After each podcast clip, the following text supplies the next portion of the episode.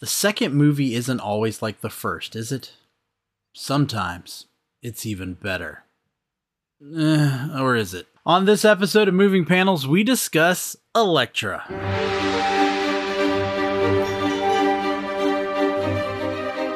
Welcome to Moving Panels, the podcast where we discuss movies and TV shows based on, inspired by, and adapted from the world of comic books. I'm your host, Laramy Wells, and joining me today in the co host chair from the Pop Culture Roulette podcast, it's Nicholas Pepin. Hey, how's it going? It's going, uh, just like this movie does. It just goes. Well, I'm Uh. I'm I'm beginning I'm beginning to think that I'm I'm your go-to bad movie guy. Uh, we did Blade. We did Blade. That is true. Blade was good, but then we Blade's did not a bad movie. Then we did Hulk, yeah. and now we are doing this one. Now, granted, most of them have been self-imposed, so I guess I can't blame you. But Listen, you did sign up for them.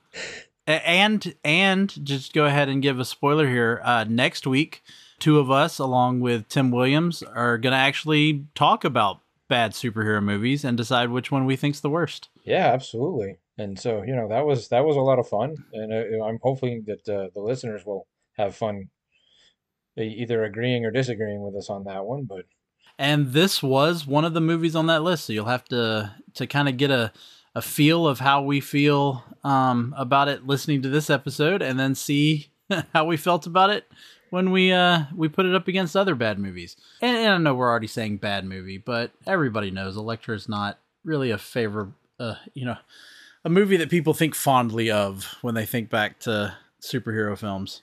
No, and I think it's not a movie that has aged well. You know, because I, I seem to, well, and I, I can prove it to myself by how I rated it on IMDb. Yeah. And and then I went back and I uh, I had to edit my IMDb rating because I hadn't watched it in a long time. You know, kind of a, a recency bias thing. Like when you see it, you're like, that was, but now you're like, oh, with everything else we have, oh man. Yeah, the CGI is something that as I'm rewatching it, I'm going, man, I know this was 2005, but this is some bad CGI. Well, I mean, I you know, and we talked about it a little bit with uh, when we did Hulk a couple, you know, a couple months ago. That uh, you know, there's not as much of an excuse because you know they did have Blade, and Spider-Man, and a few other movies. But I mean, I think at the time I was just so happy to have a comic book movie from Oh, any yeah. from any company that it was hard for me to be like that was terrible. And you know, as well, I'm sure we'll bring up or I'll bring up time and time again Jennifer Garner. and just to think that this movie comes out and then three years later, we would get the MCU kicking off with Iron Man. Like, it's still, it's amazing just how. I don't. Sometimes I don't think about how close these movies really were. You know what? Until you just put it right there in black and white for me, I didn't think about it either. I I seemed I was like, man, they're so far apart, but three years. Yeah, and and sometimes I even forget how Kevin Feige was already a part of it. Like he's he's a producer on this movie. Oh, so he learned early what not to do. But I but I well yeah probably from following Avi Arad. But yeah, it's uh Now, now, granted, for me, I think the reason why it feels so far apart was that in 2005, I was living in Florida. And in between 2005 and 2008, I moved from Florida to Wisconsin to Virginia to California, back to Virginia. And um, wow. So I was somewhere in Virginia when Iron Man came out. So there was a lot of upheaval in my life at the time. So there's there might be a reason why I can't put those two right next to each other. I mean, you're jumping around drastic locations the same way this movie does. so,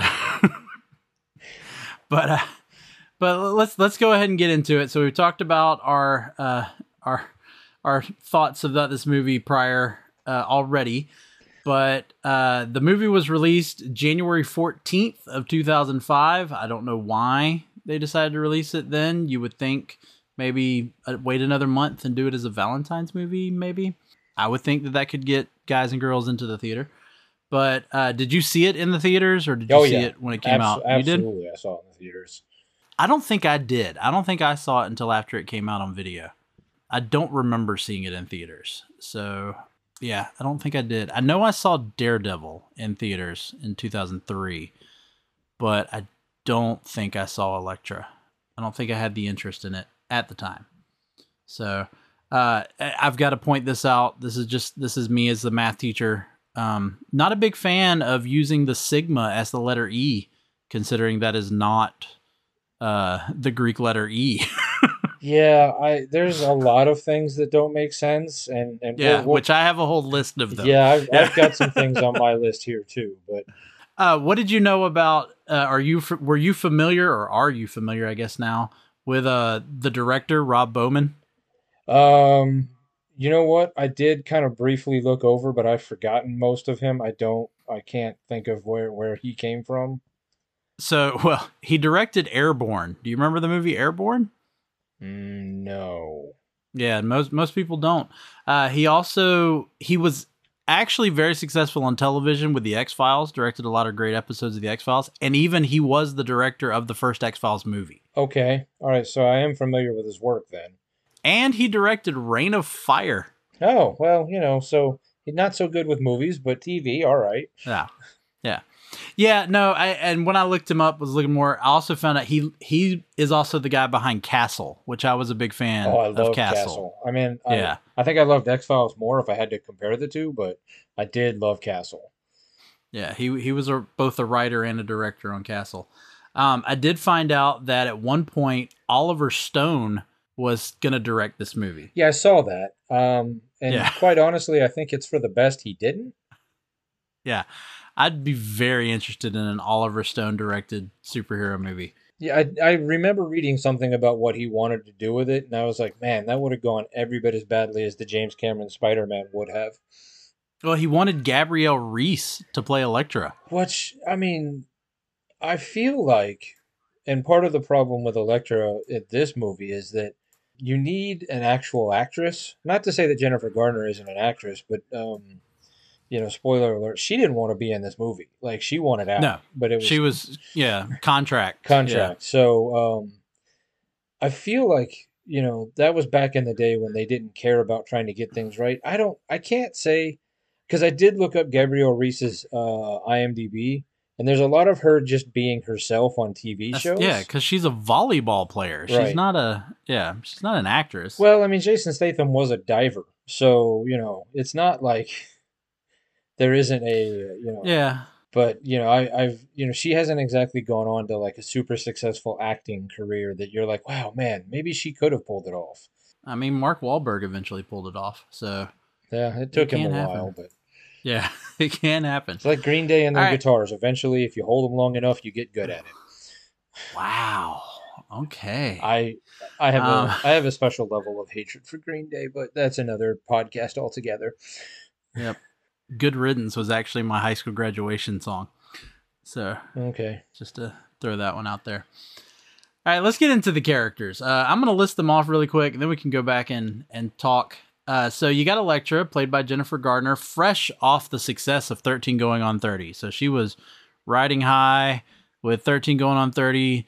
Uh, Alias was a big hit. Um, in fact, there's a lot you can find out there about them having to film this movie w- between a hiatus of her filming Alias. Um, then she makes this movie, and then she follows it up with Catch and Release. You remember Catch and Release? Yes, it has Kevin. Yeah. It has Kevin Smith. It in has it. Kevin Smith in it. Yeah, So yeah, I'm I'm fully aware of this movie. yeah. Uh, then we've got Stick, played by General Zod himself, Terence Stamp, um, or as many of you might remember him as the, his great character performance in The Haunted Mansion. Um, Hmm. that's a, another one to remember there. Hmm. Uh, then we've got Mark and Abby Miller, played by Goran Vinicic. I always don't know how to pronounce his name. Pretty much the George Clooney replacement from ER. And uh, Kirsten Prout. We got uh, Roshi, played by. I mean, I just look at him and I immediately think uh, Shang Tsung from uh, Mortal Kombat Right. but uh Cary Hiroyuki Tagawa, I apologize to him if I mispronounced part of that. Uh, you got Karigi, played by Will Yun Lee, who I more recognize now from The Good Place. Uh, not The Good Place, The Good Doctor. I don't know if you're familiar with that, but Yeah. he was he would come back in another comic movie. He was in The Wolverine. Yes. I I'm familiar with him from. I can't necessarily point and go, oh, I know him from that, but he's one of those guys that's like, oh, I know, Yeah. I know him. I know that guy. I know that guy. Moving on to actors you probably wouldn't ever recognize. Uh, you have McCabe, Elektra's quote unquote agent, which we can talk about, uh, played by Colin Cunningham. Uh, Typhoid, played by Natasha Malith. We got Stone, played by Bob Sapp, who I swore was going to be related to Warren Sapp, but he is not. Tattoo, played by Chris Ackerman. And Kinku, played by Edison Ribeiro. Um, so those that was the main ones I focused on. Although one of them I don't know if you'd call main, but I had to include him anyway. Let's uh, go ahead and ask the question, then we can talk about these characters a little bit more. So, Nicholas, who of that group would you want to see more of, and who did you want to vanish in a poof of green smoke? Um, I will say uh, Colin Cunningham. I I it's one of those like going back and watching it. I'm like, oh, but when he was on Falling Skies, um, Okay, uh, and I didn't watch that, but I'm oh, I it's, know of it. it's really good. Uh, and then there was a really like super heavy, heavily cheesy show called Blood Drive. It was only on Sci-Fi for one season. It was Okay, insane. It was not. I don't know how Sci-Fi Channel aired it because it wasn't really a Sci-Fi Channel. It was more of an HBO level show than Sci-Fi. Yeah. But uh, it's uh, it's well, I mean, they did the same thing with Happy. Uh, that is that, long is ago. true. But Blood Yeah. Drive. I mean, Colin Cunningham is one of those actors that like I know I'm in for a good time. Not necessarily a, a good movie or a good show, but he uh, Yeah. he brings a level of of you know commitment and a level of crazy. So, Yeah. but I, I forgot Little- I forgot that I had seen him in this movie before I had seen all that other stuff. It's Well, I wasn't familiar with him, but I, I kind of agree with you. Like he he does bring there's there's he probably there's more life to his character than I think there is to anything else in this movie. and um all of the characters who end up in a poof of green smoke, pretty much the ones I would send to the the poof. Of. yeah, yeah. Uh, of course, McCabe, um, who Colin Cunningham plays, uh, he was he's not from the comics. Uh, he's one of the the few characters that are not. He's created for the movie, although there is a connection to the name McCabe in the comics, but we can get into that uh, when we get into the moving panels. So let's go ahead and jump into Elektra then. Uh, so what were your thoughts? So first, Elektra, as I always like to give the background, Elektra first appeared in Daredevil number 168 in January 1981. She is a creation, as many of these characters are, of the great Frank Miller. But, but I've always had this has always been my problem with Elektra. She has the worst secret identity ever. because she just uses her name. Yeah. She just uses her name, which when you go back and you you go through the story of how her and Matt Murdock were in a relationship in college and then she later returns as a villain like how Matt doesn't just immediately go, "Hey, wait, Right, you have the same name." because I know so many women named Electra. Like I've never met Yeah. one in real life. Like there's Yeah. yeah, And I love that throwaway line too of uh, a Greek the, from the Greek tragedy. Your parents must have had a sense of humor. Nah, not really. Yeah, I mean, I I cannot say for certain how familiar I was with the character before the movie. I mean, I've been I I was thinking about it, and I think when it comes to Marvel, like I'm probably a bigger fan of the street level characters. So your Daredevils, your Elektras, your you know Luke Cage, Iron, you know, not the Yeah. not the co- the Defenders. yeah, I don't necessarily get into the cosmic characters as much. I mean, I am a big Thor fan, um, but it is like, you know, like I, I don't know, like I, I really I think I enjoy the street. So I am aware of these guys and I have a lot more Elektra books and Daredevil books down in my collection than I do like, you know, the Guardians or Yeah. you know, the X-Men or anything like that. So So, what were your thoughts on? I know she had already played a uh, played Elektra in Daredevil, but what are your thoughts of Jennifer Garner being Elektra? I don't have a problem with it. I thought she did. I mean, I thought she has she has the look. You know, she clearly has the acting chops to do it. I again, it goes back to she either didn't enjoy her experience on Daredevil or because that movie had gotten so panned, like you could tell she didn't really want to be in this movie. Yeah, there's a lot of a stoic nature to her and um, where she's just flat yeah, and, on and almost everything. and it's hard to know for certain if she was just trying to do something or be a certain type of character, or if it was because she really was just like, I don't want to be here. Yeah, yeah, whatever. We have to go over here. And, and yet, oh yeah, Yeah. oh we yeah, okay. Yeah. Uh, anything you want to say about uh Terence Stamp and him doing a horrible job playing a blind guy? I no, I mean it's Terence Stamp. I mean, you know, you you get what Terence Stamp gives you. I mean, he's obviously, you know, he's got a very long career. Yeah. He's, uh, I mean, general. I mean, he's done a lot more than just General Zod and Haunted Mansion. But yeah, I mean, I think other than the supporting characters, like your main cast, the those two in particular, really just were like, yeah, we have to be here because it's a paycheck. Yeah. Uh, and I'll, you know, I mean the the stick character you talked about being in the into the lower level characters. You know, the stick character is more associated with Daredevil Right, than he is with Elektra. I mean, he trained both of them in the comics. right. Um, and it's just weird having him in this movie, and there is zero mention of Daredevil at all.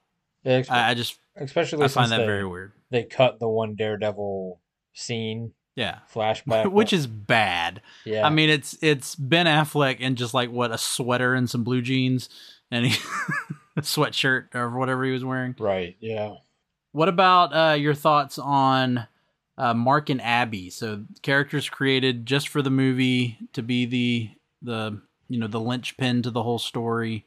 I, I mean, it just it seemed like such a random. And again, I think it comes from an era of comic book movies where they were more interested in just doing the name than the the comics themselves because they picked Mhm.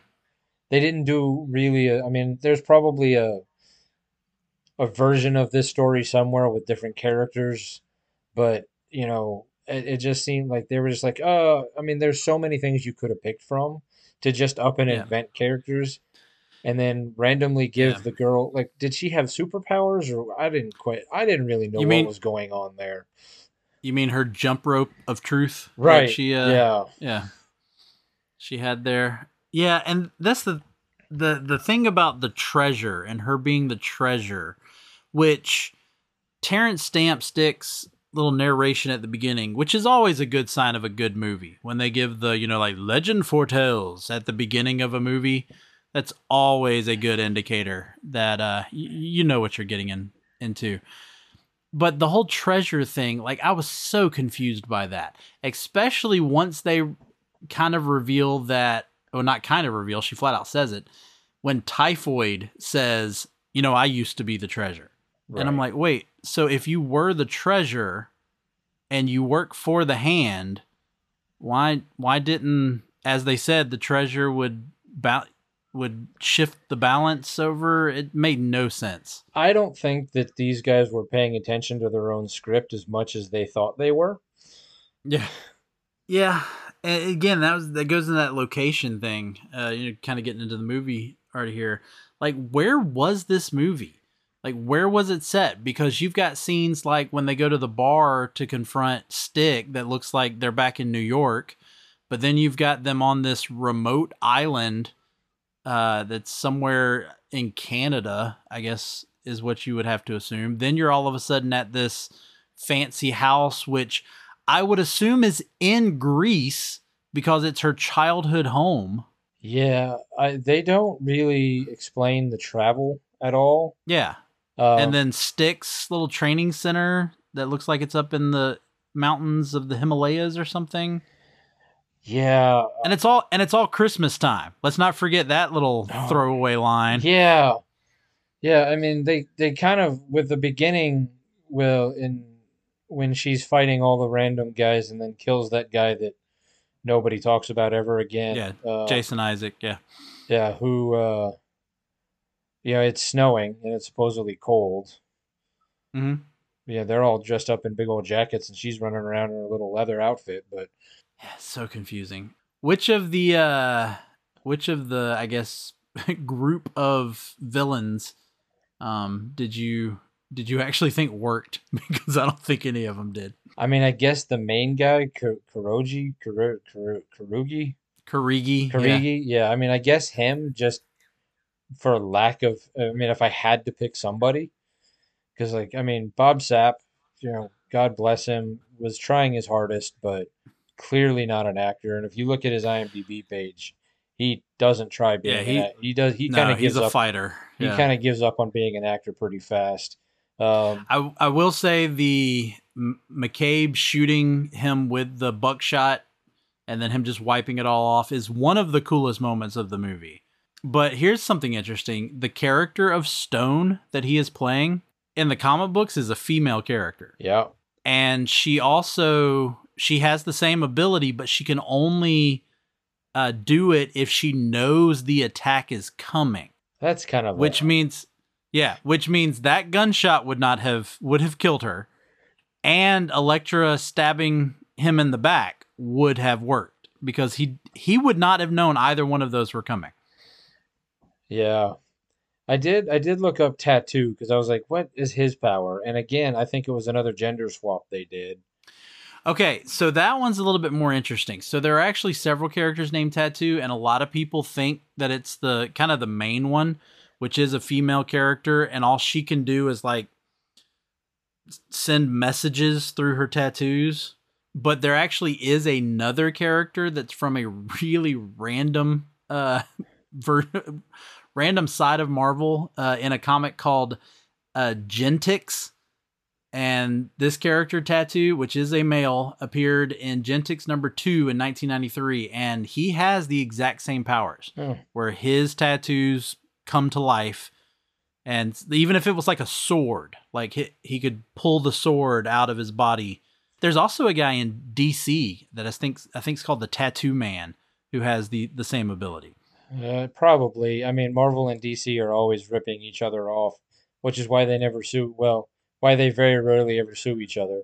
Yeah, and but then Kurgi, Kurgi, however you pronounce it again, he he's a, one that came out in that same run with Frank Miller. He was introduced to Frank Miller, but his his power set is different. Now in the comic, it's implied that he can't die because uh, he is stabbed by uh, Elektra. You know, kind of the same way that Bullseye stabs her. Uh, she even decapitates him at one point, and the hand just put his head and body back together. But in this one, he's got like, is it teleportation? Is it speed? I, and then I don't. And then does he have some sort of power over bed sheets? Yes, he um, clearly um. has power over bed sheets. And, uh, yeah, I don't know. I mean, well, for that matter, if we're going to talk about different power sets, where I mean, I don't remember too much about Elektra ever having anything other than just like enhanced you know, fighting, enhanced speed, like nothing, yeah. nothing like maybe a slight level of telepathy or. Yeah, there's a slight. There's one run in which she has a she has a slight little like psychic ability, um, but not this. But know, future talent. Yeah, not this. Not this Nicolas Cage and next. Yeah. Uh, power, where she, yeah she can see what's gonna happen before it happens, and or she can see where someone is. Uh yeah her and but going back to uh, uh Karigi, he ha- shows that one time with McCabe where he can see something that McCabe couldn't have even had seen like when he touches McCabe's head and then sees them escaping out of the in in the orchard. Yeah, I and that made no sense. Right. And I do feel like Elektra's power set changed even within the movie. So yeah. Like her ability to throw that sai at the end. Right. I mean, you realize how hard she had to throw that for it to go through that many of those hedges? Now, there is one superpower that apparently she had that uh, really was, uh, well, completely unnecessary. Apparently, when fighting, there's a fan down by her feet. Yeah. Yeah. Yeah. That keeps her hair blowing, but yet never messes yeah. it up. It's always still perfect. Well, it's that there. There's that the introduction to her when you first see her in, in the movie, and there's like wind blowing at her from all different directions. In fact, as she turns, you almost wonder if they were sitting there going, "Oh my God, her hair's going to be in her face. Her hair's going to be in her face," and maybe they adjusted one of the fans to blow it off. But but you're going, wait, isn't she inside at this point? Like, Yeah, it, she's inside the house. it was it was jarring enough or so obvious that I wrote down uh, unnecessary hair wind and opening fight. Yeah. And then when they're out in the woods and she's doing like the speed running, but yet it takes her forever to get there. I I did I did now that I'm going back through my notes. You brought up Mark uh, Miller, um, fake name brought out of nowhere, not a comic book reference. You know, just kind of a you know, and obviously it ends up not even being his real name. I do think it's Yeah. super weird that they picked Mark Miller as then Yeah. as Mark Millar is definitely at Yeah. this point like a big powerhouse in comic books. Like maybe I'm just making too much of it because Millar is one of my personal favorites. Like his ultimate runs and just you know his uh not not DC or Marvel stuff like uh Kick Ass and and some Yeah. of that. Uh, that's some of my my favorite books. So I just I mean, Old Man Logan. yeah, that, I mean Yeah, I'm a I'm, yeah. I mean, he he is he's up there for me when it comes to writers. So that name kind of was like, really, like Mark Miller, Mark Millar, like what what? is- All right, whatever. I mean, it's probably coincidence, but you know, Yeah, but you never know. I mean, I mean, his movies would get going a few years after this with Wanted.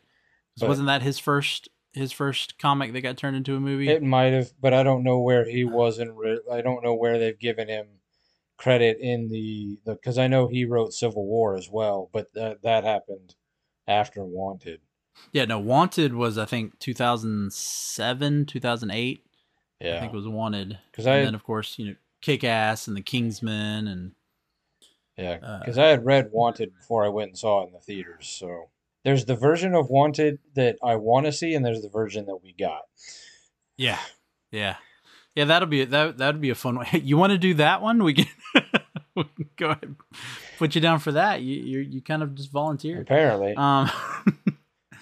all right. Uh, anything else you want to talk about character wise? Uh, any portrayals? Any no. anything else? I mean, I have some just random movie bits, but I mean, I guess uh, Typhoid Mary. I mean, granted, they only called her Typhoid, They only card typhoid. Yeah. but let me ask you this and i i don't want to come across as insensitive or anything going talking about going back and rewatching the movie and kind of the way my mind interpreted things i envisioned when i think back to this movie of her being played by an asian actress but she's norwegian yeah, I mean, but I mean, I guess since everybody else, uh, you know, most of the other, you know, the hand are Asian, maybe, you know, somewhere in your brain it gets, she doesn't necessarily have the cliche Norwegian look to her.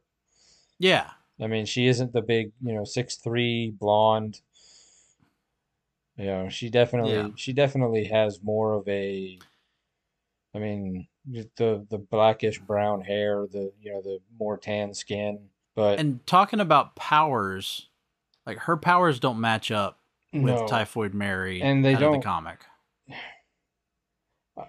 they don't even. Her power is I can kill plants, but not people.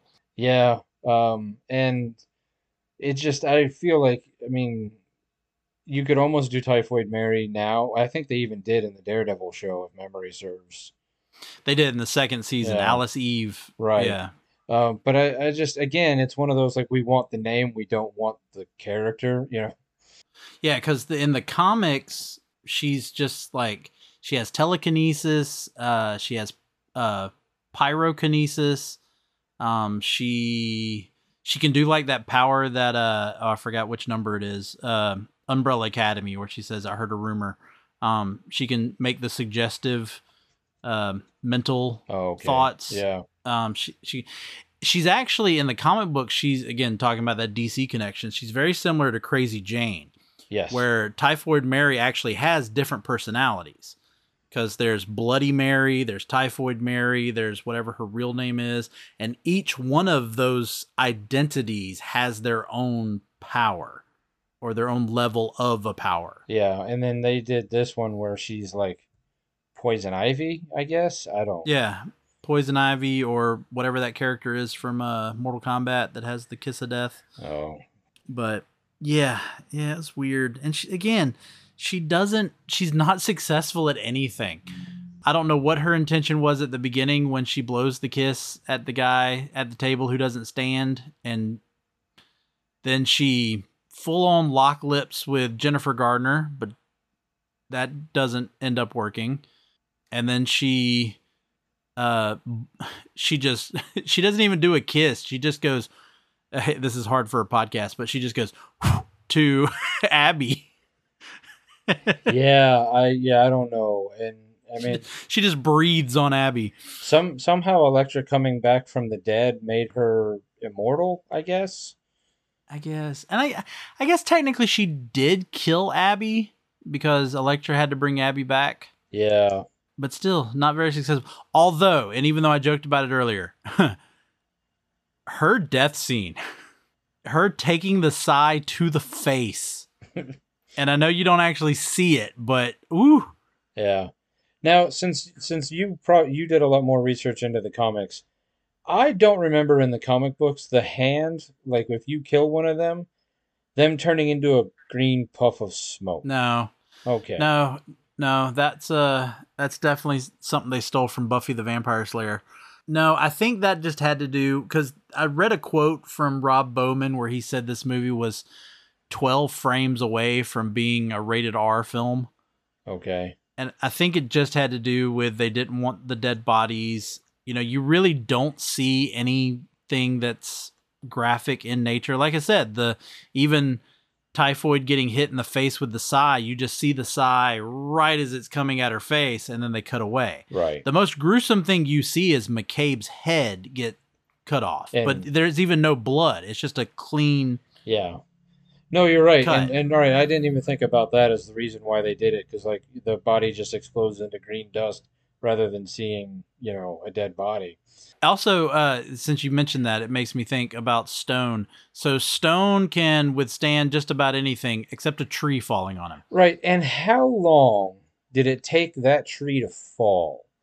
Yeah. I mean, he hits it. It she it starts falling over. He has Yeah. time to turn around, run over, and start smashing. Oh, he moves around. Yeah. starts smashing the tree. Like it, like I have never seen a tree take that long to fall. Like it was like, and it aimed for him. Like it just Yeah. He just ended up, ex- even though he had already moved a few times, he happened to end up right up under it. Yeah, you're Yeah. right. Yeah, that was kind of like I was like, wait, he took a shotgun to the chest, a side of the back, a couple other things, but a tree falls on his head. Poof. Green Yeah. And then also like uh tattoo since we're talking about all their deaths, uh tattoo apparently completely vulnerable if his tattoos are alive. Like he apparently he's not even aware of his surroundings. Yeah, that was I mean, you're gonna hear it in next week, but the the character of Tattoo is just terrible. Um, and then there, Well, is he is he more terrible than the I, I mentioned him just because he's part of the group, but the Kinkou guy, the guy who seems to have no powers. Okay, here's how bad that was. I looked him up because I was like, wait, who is this guy? And then they had a picture of him at the meeting when he had like when Kirigi had the group like to like say, "Oh, Dad, you're not doing it right." And I didn't remember him being there. Like he was like all of a sudden, I was like, "Wait, who is this guy?" All of a sudden fighting with that. Like, where did he come from? Wait, he was there the whole time? Oh, Yeah. Oh, I completely forgot he was there. Like I just Yeah, didn't. I mean, he's- I didn't yeah. notice him until right before he died. Yeah, he's the first one taken out, and he's killed by uh by uh, Mark Miller, uh, and of course that also when Abby reveals her powers. But yeah, eh, he's not the character is not from the comics. He's the one that not even the name is from the comics. He didn't appear to have for a minute there. I thought that maybe he had a power with the the knives, like Yeah. he could he could control the knives or something but then that doesn't happen and he doesn't seem to have any ability and then yep he's hit by a knife and just poof there yeah. you go gone Yeah, and taken out by the guy who has like little to nothing to do with in the rest of the movie other than just stand there.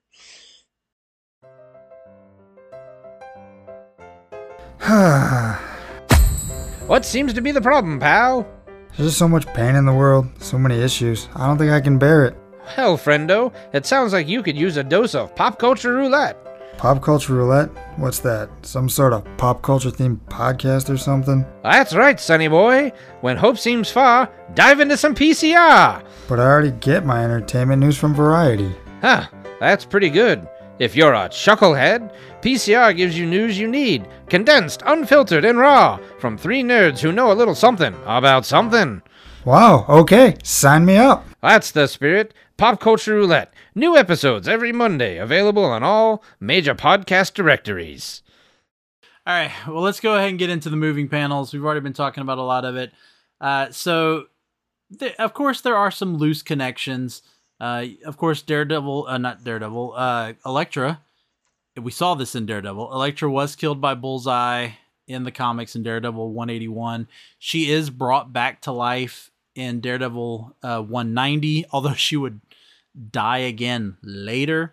Um, but that's a whole different uh, storyline. And what's funny, the reason I wanted to bring this up is so in the comics, she's actually the resurrection is actually being performed by the hand, um, and not by Stick. And the Chaste is his group. They never refer to them in the the movie, but his team, you know, the the Right. guys in white that drop from the the trees, and it is actually Daredevil comes in. They they actually stop the resurrection.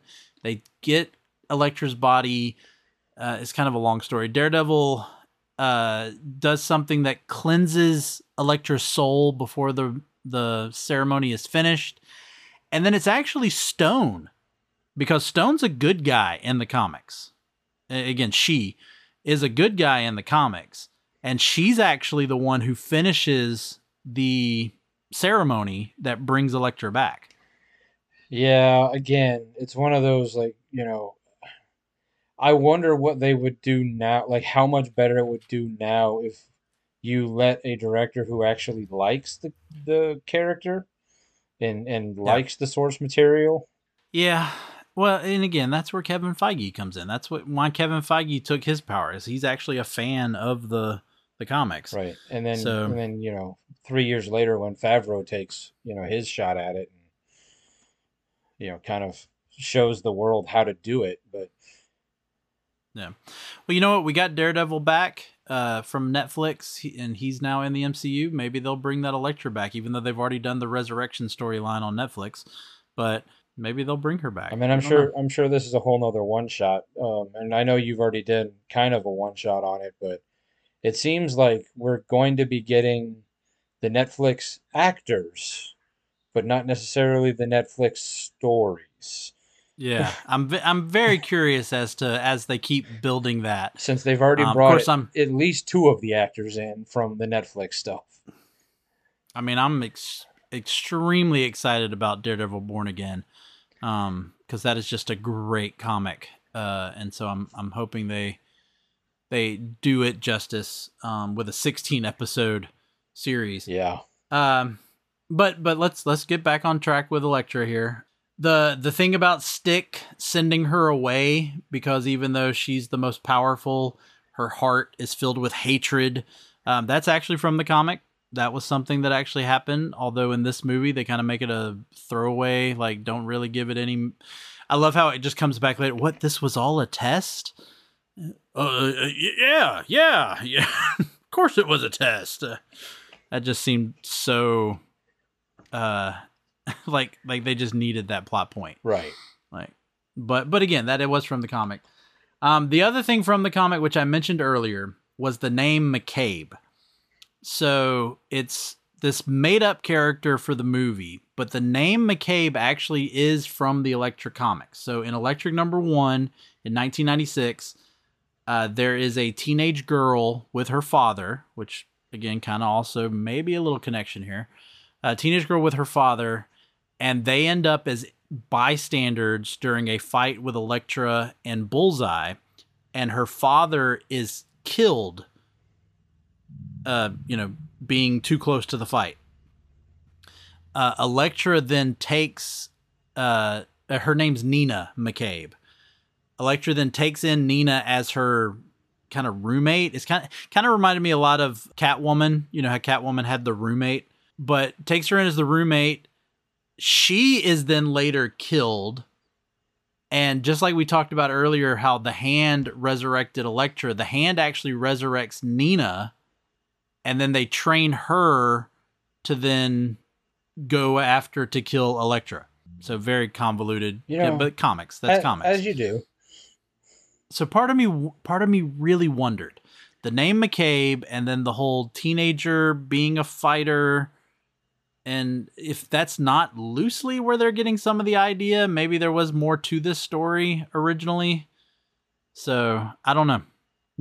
I did hear at one point that Mark Miller, the character of Mark Miller, was supposed to be killed earlier in the movie, and then they decided not to because they wanted the love interest. Yeah, because you know that made any sense. Like, hey, I just met you. Now I'm madly in love with you. Yeah, and you you you you were hired to kill us, but let's let's make out. Right. Yeah. Uh, Yeah. I'm I'm still you know getting over you know Matt Murdock here, but now I'm now I'm deeply in Yeah. love with this guy. Uh, yeah. Okay, so we we we're, we're bashing it, and we're about to bash it some more. So I want to take it. Let's let's make a little little side turn. I want to talk about one of the things I absolutely love about this movie, and I talk about this a lot of the time: the cinematography.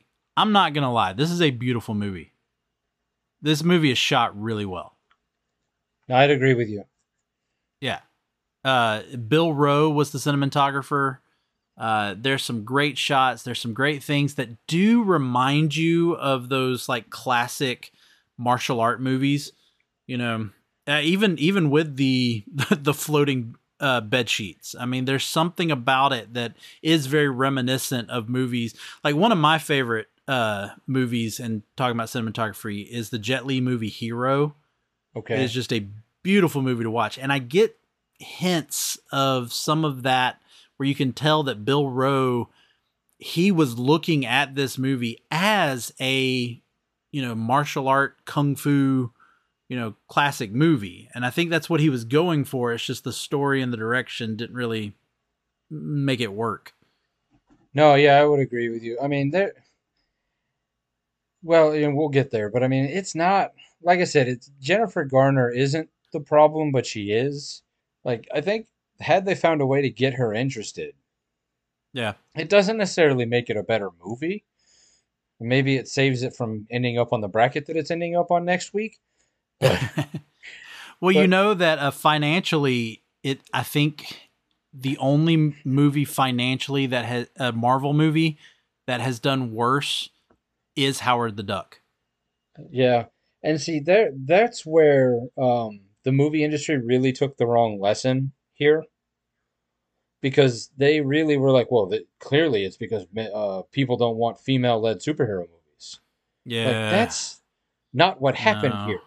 The movie No. bombed because it wasn't good. Like Yeah. it wasn't it wasn't Jennifer Yeah. Garner's fault. It wasn't the No. fact that people won't go see a movie with a woman. It it has everything to do with the fact that like you guys didn't do a good movie. Like yeah because when did Catwoman come out? Catwoman came out around the same it was after after, it was after yeah but yeah this this let me do a quick little google search here imdb thank you for help actually no it was before it was 2004 Okay. Because I know they were saying something about we wouldn't Oh. get another female led superhero movie until Captain Marvel? No, Wonder Woman. wonder woman Right. yeah So there's like a you know almost a 10 year gap between Elektra and Wonder Woman. And it's like it's not Jennifer Garner's fault. It's not Elektra's fault. no It's a bad movie, but you know the movie industry went, "Well, look, Catwoman bombed. Look, uh, Well, but Elektra I- bombed." But you know, it's like, guys, it didn't bomb because it was a woman. It bombed No. because it was bad. because even though it's not a comic book movie i mean kill bill came out in 03 Right.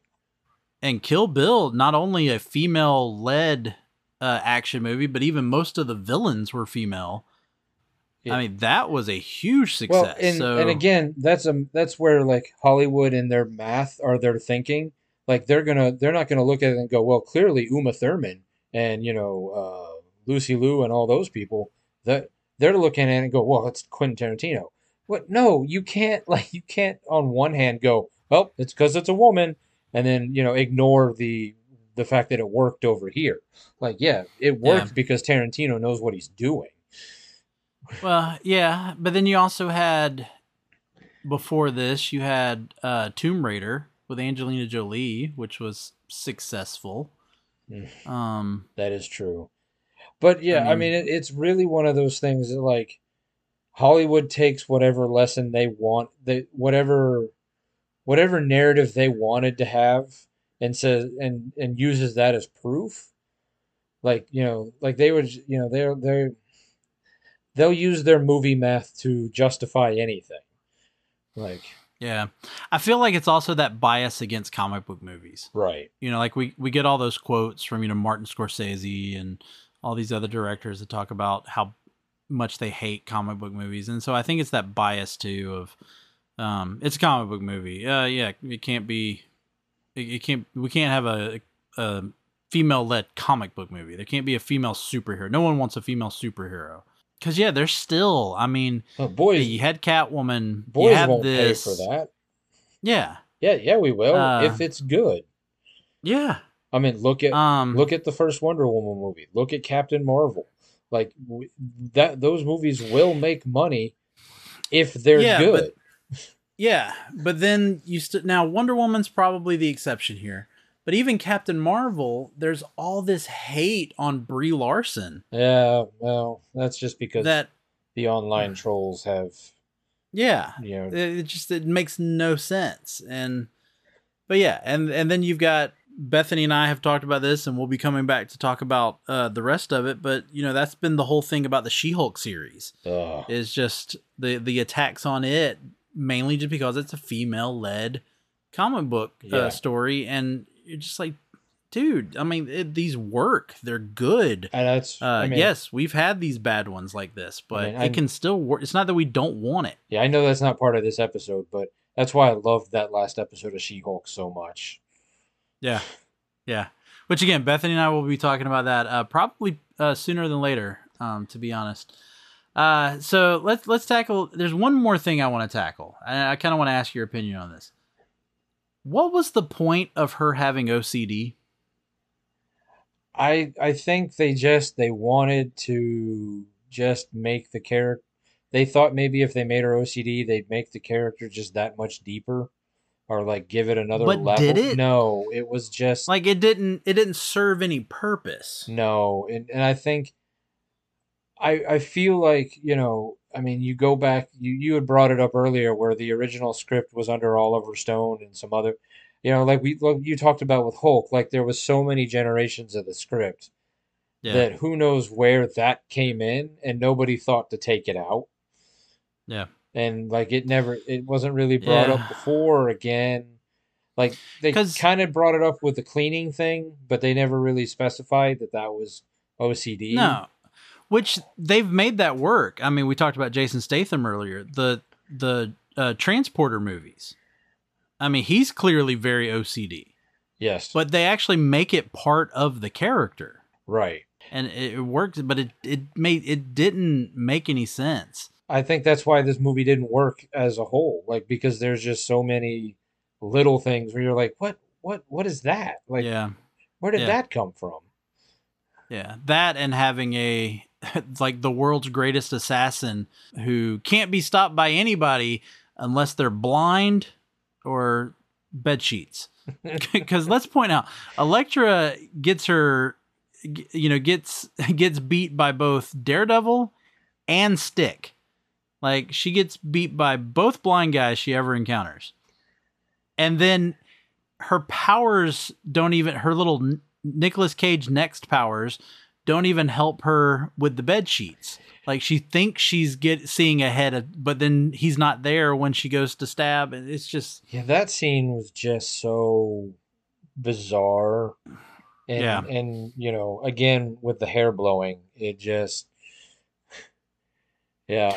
oh, that reminded me of something else. Going back to Jason Isaacs little you know exposition at the beginning where they're trying to set up Elektra to be somebody that you know we should be. Ooh, she's mysterious. She's been when he says, you know, they say she whispers in your ear before she kills you. Who would have said that?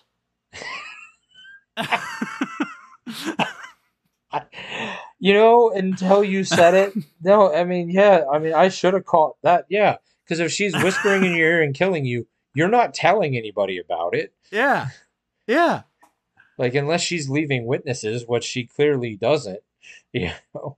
So I think we I think we've we've said enough and we've kind of uh, shown our hands a little bit, but let's go ahead and get into our final decisions. Bag it, stack it, or trade it. Uh, go ahead, Nicholas. What say you? Um, I guess stack it because it's not a Okay. it's not terrible. It's not necessarily worthy of uh, bagging and putting up on the wall. You know, it's just maybe worth keeping around. Yeah. Uh, No, I'm in I'm in the same boat. Yeah, I had, I had wrote the biggest crime this movie makes is that it takes a very interesting, potentially dynamic character and makes her boring. That, exactly. That is probably the Yeah. greatest greatest way to put this. Yeah, so I mean, it's so dull. yeah, so that that's where I stand with it. Yeah, I'm same. I said stack it, and for almost the same reasons. I mean, my my notes here. It. I will say this though, it wasn't as bad as I remembered. Um, I actually think I liked it a little bit more in this rewatch than I had remembered liking it. Um, when I had originally watched it. Uh, it's bad though. I'm not gonna say it's it's good. It's bad. Um, it, to me, it's the pacing. The pacing is just weird. Um, the way they they go from this this very big opening scene to then all of a sudden they just put a big old halt to it, and she's just hanging out in the house waiting for a a call, and then there's it feels like like we've kind of talked about. There's just there's things missing. Like there were story elements that needed to be told that weren't told. Um, again, it's decent. Uh, we it could have been worse. I mean, Catwoman is worse. Catwoman, Catwoman is a laughable uh movie. This I don't think is laughable, but like you said, it's dull. Right. It's just dull, and that's the the one thing that hinders it. And and and, and the ending, I think, is also a good sign of that. We had movies like Spider Man where you get the big ending of him swinging through the the the city, and then he swings right at the camera doing his thing. This movie, she just walks away, and then the credits start. yeah. Like there's there's no like you know you're not going to do anything cool like even even if they had done something where she's walking away and then like something I'm just trying to think off the top of my head I know there really wasn't any vehicles but let's say they did the thing where like you know a car drove by and all of a sudden she was gone at least something that indicates you know oh she's still on the go but no she's just in her black trench coat, just walking away. You know, talks to to Stick for a second, and then all right, I'm off. And it's just dull. It was just boring. Yeah. That's that's where this movie suffers. It's just boring. But anything else you got to say about uh about Jennifer Gardner's Elektra? No, I think I've said it all. I mean, you know, I, I Yeah. think, you know, she clearly proved with Alias and a few other things here or there that she can pull the action hero off. You know, and, Yeah. and Peppermint. Do you remember Peppermint? I haven't seen that. I keep it's on my Okay. list and I do want to watch it, but I just I keep Yeah. forgetting. it's it's a movie that just kind of fell under the radar, but she's pretty good in it Yeah. in terms of an action star. Yeah. So I mean, she has the chops. So again, like it wasn't necessarily the casting of Jennifer Garner as Elektra, especially at that time, is like, you know, spot on perfect casting. It was just that it's whatever reason she didn't want to do it and they were like, Well, nope, too bad you signed a contract rather than like uh let's Yeah. figure out somebody who actually wants to be here. Yeah. Yeah. You know, Yeah, so. So, you know, I don't know. I mean, I, I think had they kept it street level instead of putting in these random, somewhat non canon powers, it definitely would have been better. Like, Yeah. If they had done something that was more of a I mean, I hate to kind of compare it too much with Black Widow, but I mean the two characters are very similar. Uh but you know, if they had maybe kept it I, again, I know Black Widow gets the kind of the bigger stuff and the Black Widow movie is kind of bigger, but if they had kept hers more of almost like that opening scene was, kept her more of like a spy. I mean, I know she's a ninja, but make it more of a you know, a a covert mission and you know her actually having to use her skill skills to accomplish it. it. Yeah, I don't know the the the trope of of you know oh my my mission featured this little girl and now I have to protect this little girl. I mean, we've seen it done better. I mean, I mentioned train spotting earlier. I mean, you know, uh, not train spotting, uh, transporter. Yeah. You know, I mentioned tra- transporter earlier. I mean, w- the professional. I mean, we've seen it done better. Right. Well, and and the trope of like, you know, we just met, now we're madly in love. Like, Yeah. you know, it's like uh it's so tiresome. Like, you know, there there's yeah, I mean there there are ways and I hope now that Disney has or you know, Marvel has all these characters back under their their umbrella that that maybe we will get a a better version. You know, uh, Yeah. The Netflix version's not bad. No, I mean, Elodie Yung Yeah. did a did a really Yeah. well, you know, good job. Yeah. And- the only bad in Netflix is Iron Fist. Um, but that's another conversation. That's everything I had in my notes. So Yeah, I, I think I think we've got it there, and I think we're gonna wrap it up there. Uh, yeah, yeah. I mean, it's Elektra. It's okay. Like the the moving panels. You put it on the poster. Moving panels says Elektra is okay. it's okay. Uh, as long, as long as you get that like question mark in there, it's okay. it's okay. Yeah, yeah. Yeah, well, that was just like my opening. Talking about sometimes it's even better, or is it? Because that's okay. I'm gonna ask you. We're we'll end it with this. Is is Daredevil better, or is Daredevil worse? Because Daredevil's got some campy, and I'm a I, look. I'm not gonna speak because I'm biased. I'm a huge Daredevil fan, Yeah. Um, but I'll I'll ask you. if I get to choose the Daredevil director's cut, Nope, you don't get to choose the director's cut. I would say that Elektra is a better movie than the theatrical version of Daredevil. Yeah, see that that's where I was that's why I did the opening the way I did. Was is it better? Like did Um, we get a better movie? If I get to choose the Daredevil director's cut, then no. No, yeah. and that's the so I why I own the Elektra director's cut. I can't tell a difference between the theatrical and the director's cut. Like I can't tell like maybe some scenes are just a few lines longer, but um but I had heard like Rob Bowman say like, "Oh yeah, they gave me full reign on this director's cut." Uh, I don't see it. Whereas like yeah, the Daredevil one you get a whole subplot that just completely changes the the tone of the movie and Yeah, I mean the director's Yeah. cut makes it a such a better movie, and I'm, I'm I don't can't remember if you've done the Daredevil. I know you've talked about it before. We haven't, yeah. I talk about it all the time, but we haven't actually done the Yeah. movie yet. But I mean, watching the the special features on on that one where Avi Arad tries to say that the theatrical version that he put out was so much better than the director's No, cut was like that's all I need to know about. You don't know. You need to be removed from these movies.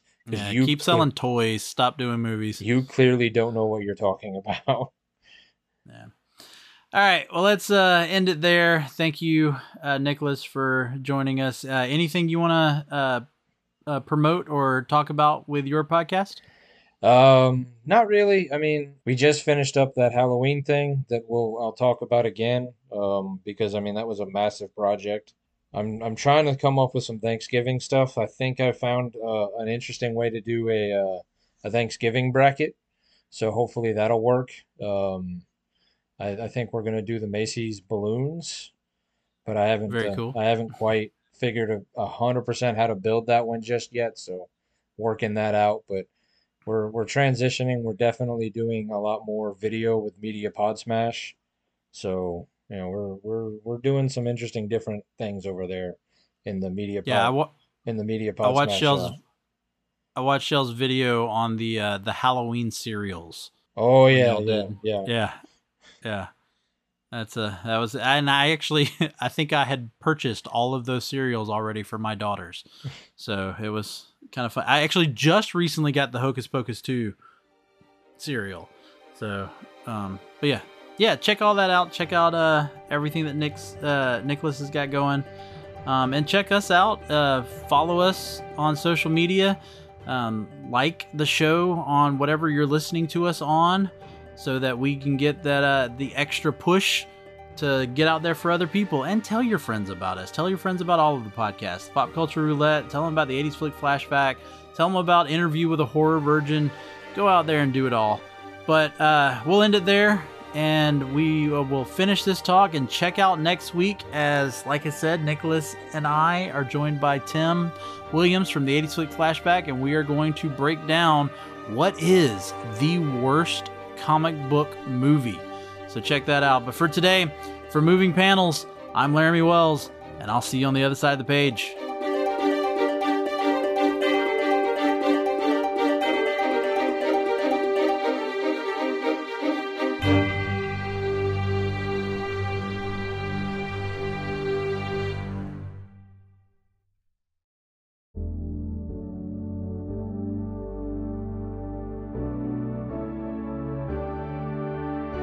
Life moves pretty fast.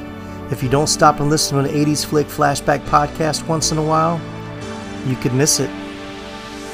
Do you love movies of a certain age? Do you miss the days of VHS tapes, VCRs, and the video rental stores? Does the thought of another 80s movie being remade seem inconceivable? My name is Tim Williams. I'm the creator and host of the 80s Flick Flashback podcast. On each episode, I'm joined by guest co host to discuss one of the many movies released in the 1980s. We share our first time watch memories, our favorite scenes, and even learn some behind the scenes stories about the cast and crew along the way. New episodes are released every other Friday on your favorite podcasting platform. So make like a tree, get out of here, and go listen to an excellent episode of the 80s Flick Flashback Podcast. The ad is over. Go home. Go.